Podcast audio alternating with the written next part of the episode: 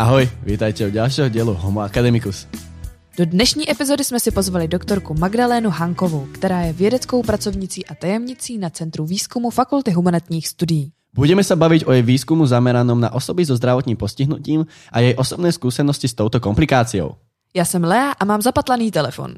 Ja som Rastio a mám extrémne špinavé tenisky.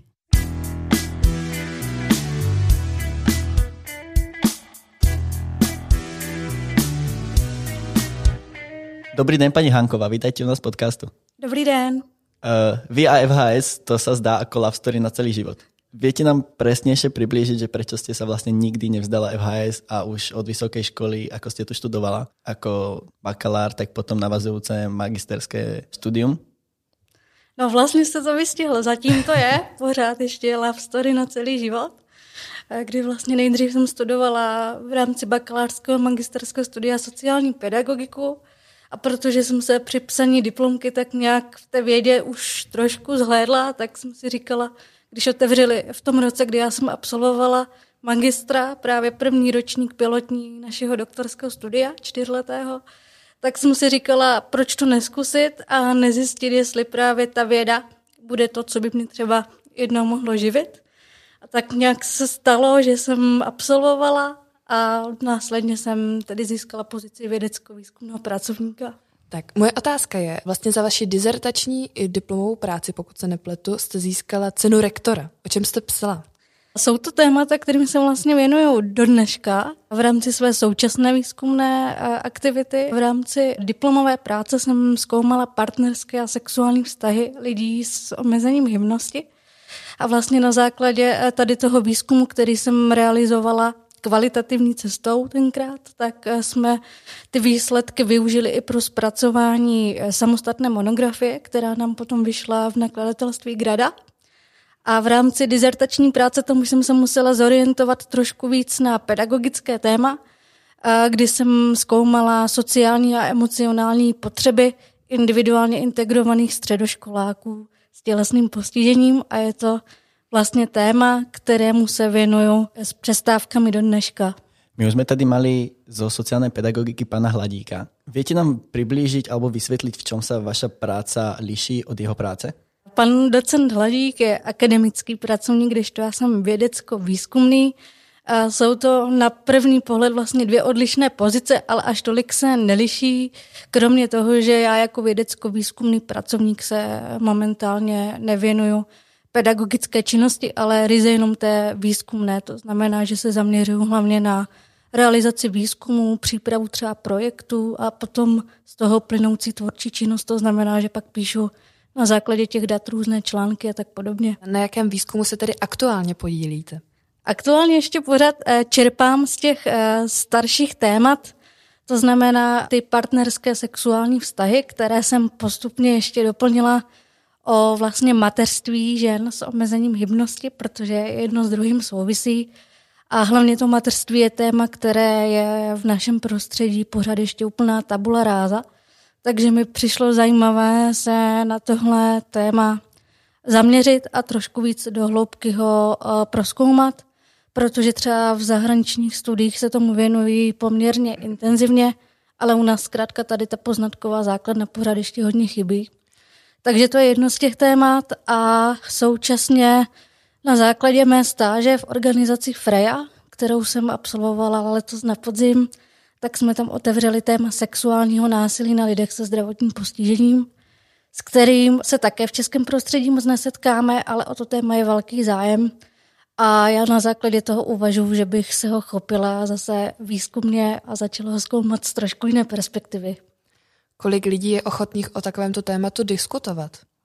Je určitě těžké vůbec najít ten výzkumný soubor, eh, s kterým by se na to téma dalo bavit. Nicméně Freja už v rámci jednoho projektu, na kterém s nimi spolupracuji, eh, takové lidi identifikovala a realizovala s nimi hloubkové rozhovory formou takzvaných focus group, to znamená, že s nimi mluví jakoby ve skupině, aby pro ně bylo jednodušší ty zkušenosti interpretovat. Takže určitě ten vzorek není snadno dostupný, ale existuje a doufám, že se mi podaří to téma rozvinout.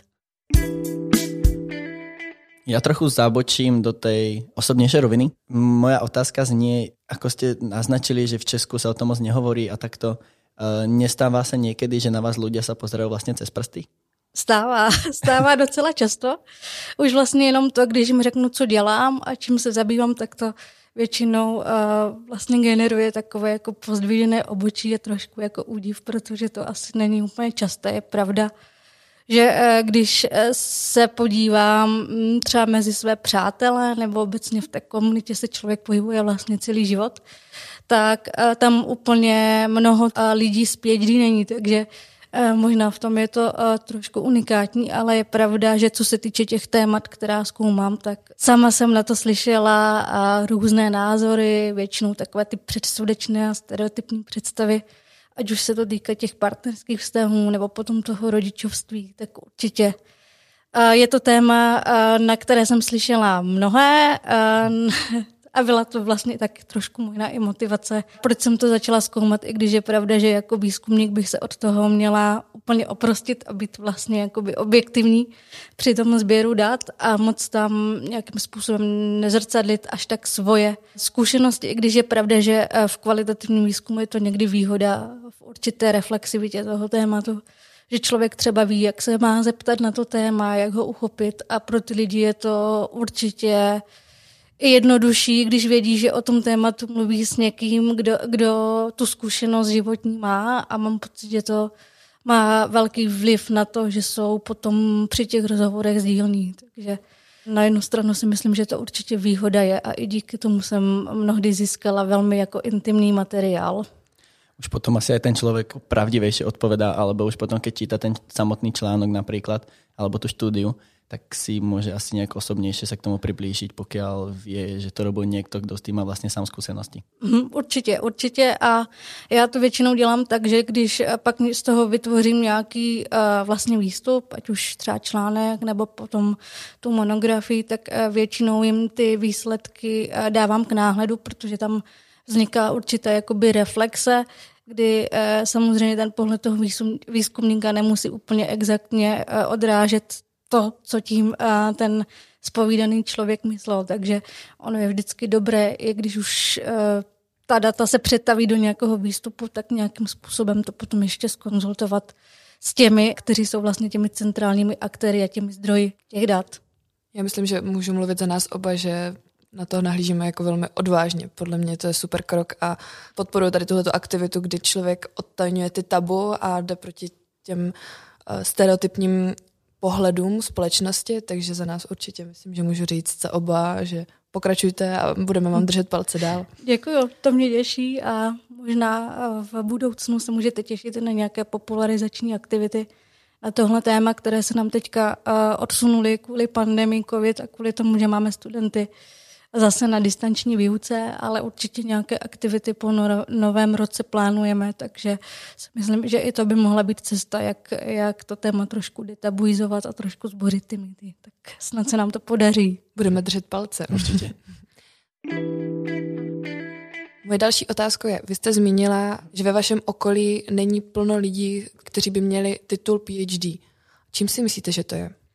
Těžko říct, to je asi vždycky strašně individuální a osobně jsem si taky nikdy nemyslela, že bych eh, mohla dosáhnout až takového stupně vzdělání. A když jsem vlastně po maturitě šla na vysokou školu, tak moje vize byla, že když to bude bakalář, tak to bude super a žádné další ambice tak nějak jsem jako neměla.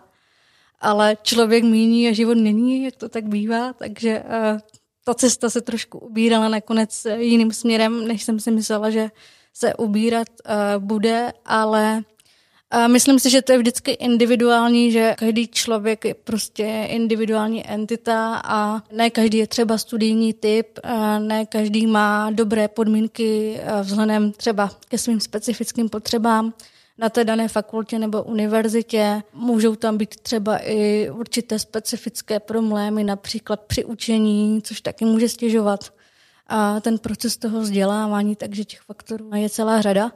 A hlavně pokud člověk už eh, uvažuje o PhD, eh, tak eh, je to s vidinou toho, že by nejspíš měl někde ukotvit v té akademické sféře, což není asi úplně pro každého, takže možná i to může být dost výrazný faktor. A myslíte si, že české školství je ale tomu nakloněno a podporuje vzdělávání? Obecně vzdělávání asi ano. Tím, že Česká republika podepsala umluvu o právech osob se zdravotním postižením, tak se k tomu zavázala a měla by ty cíle nějakým způsobem plnit. A už tady můžeme vidět určité dílčí kroky k nastavení inkluzivního vzdělávání, když já si myslím, že český vzdělávací systém je pořád někde ve středobodu mezi individuální integrací, která je pořád trošku segregační, a právě tou plnou inkluzí, takže určitě na úrovni třeba primárního, sekundárního vzdělávání ty snahy jsou. Nicméně, co se potom týče třeba toho PhD studia, tak to si myslím, že je natolik individualizovaný už potom studijní program, a že tam už opravdu to spíš záleží o nějaké domluvě a komunikaci mezi tím doktorandem a vedením toho doktorského studijního programu, že skutečně Obecně můžeme vidět odliv doktorandů obecně v českém prostředí a ty podmínky mnohdy i pro ty doktorandy, kteří nemají nějaké specifické potřeby, nejsou třeba úplně ideální, takže v tomto smyslu si úplně nemyslím, že PhD studium a studenti se specifickými potřebami, že by tam byla nějaká platforma pro to, aby se to rozvíjelo.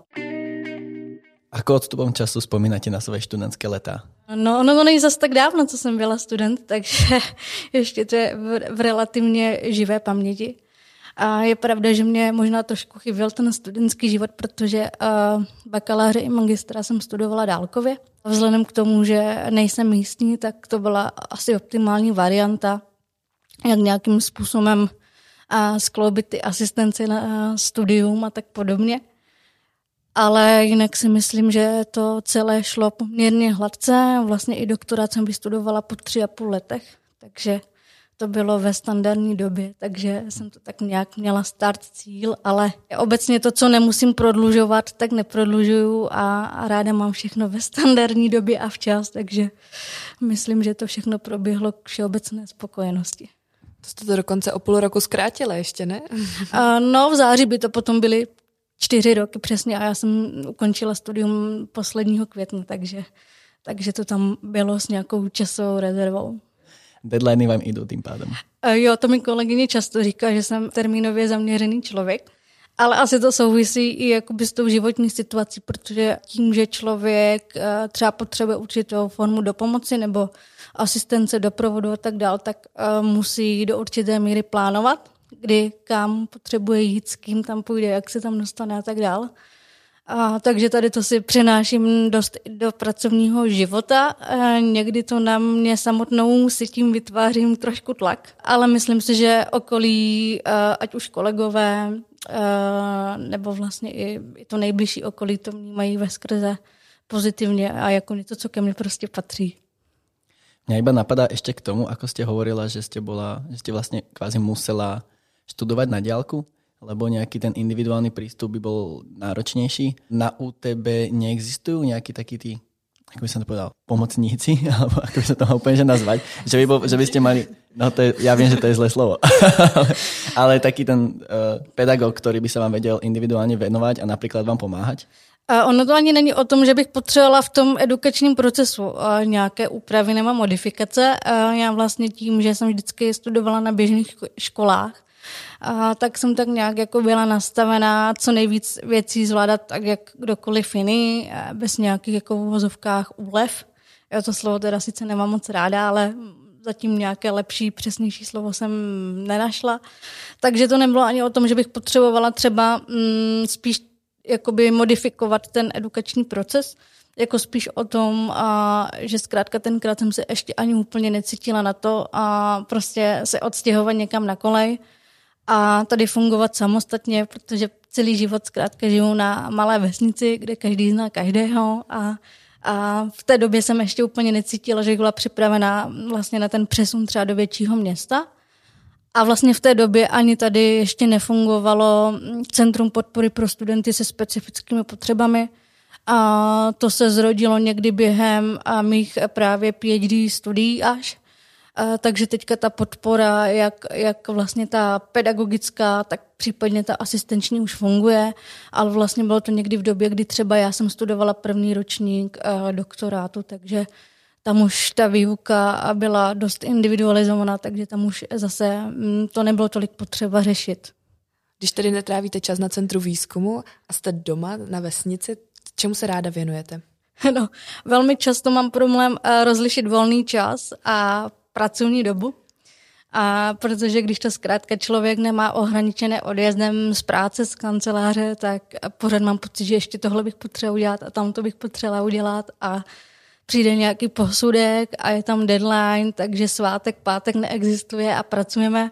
Ale to zná asi každý akademik, prostě to k tomu patří a, a je to prostě tak, jak to je, takže to musí brát člověk trošku sportovně, ale je pravda, a že se snažím mít ty volnější víkendy aspoň a opravdu trošku zrelaxovat a mít nějakou psychohygienu. Pořád si říkám, že bych eh, chtěla víc číst, ale, ale tím, že čtu vlastně každý den obrovské množství textů, nejenom v češtině, ale spíš hlavně v angličtině, tak už pak nějak není chuť číst i po pracovní době, ale občas teda na nějakou tu knížku beletrí dojde. Pak ráda sleduju třeba filmy. Než nastala pandemie, tak v létě jsem ráda jezdila na festivaly, na výlety, wellnessy a tak podobně, takže takové ty relaxační aktivity. Já bych se tedy teďka vrátila k tomu vašemu výzkumu, protože se mi to zdá jako velmi zajímavé a velmi závažné téma. Dospěla jste k nějakým šokujícím výsledkům, co by vás vyloženě zaskočilo a co jste si nikdy nedokázala představit, že by se vážně mohlo stát? To přemýšlím, popravdě řečeno, a jak jsem říkala kolegovi, tak a, sama jsem slyšela už mnohé, takže asi není úplně a, moc věcí, co bych ještě neslyšela.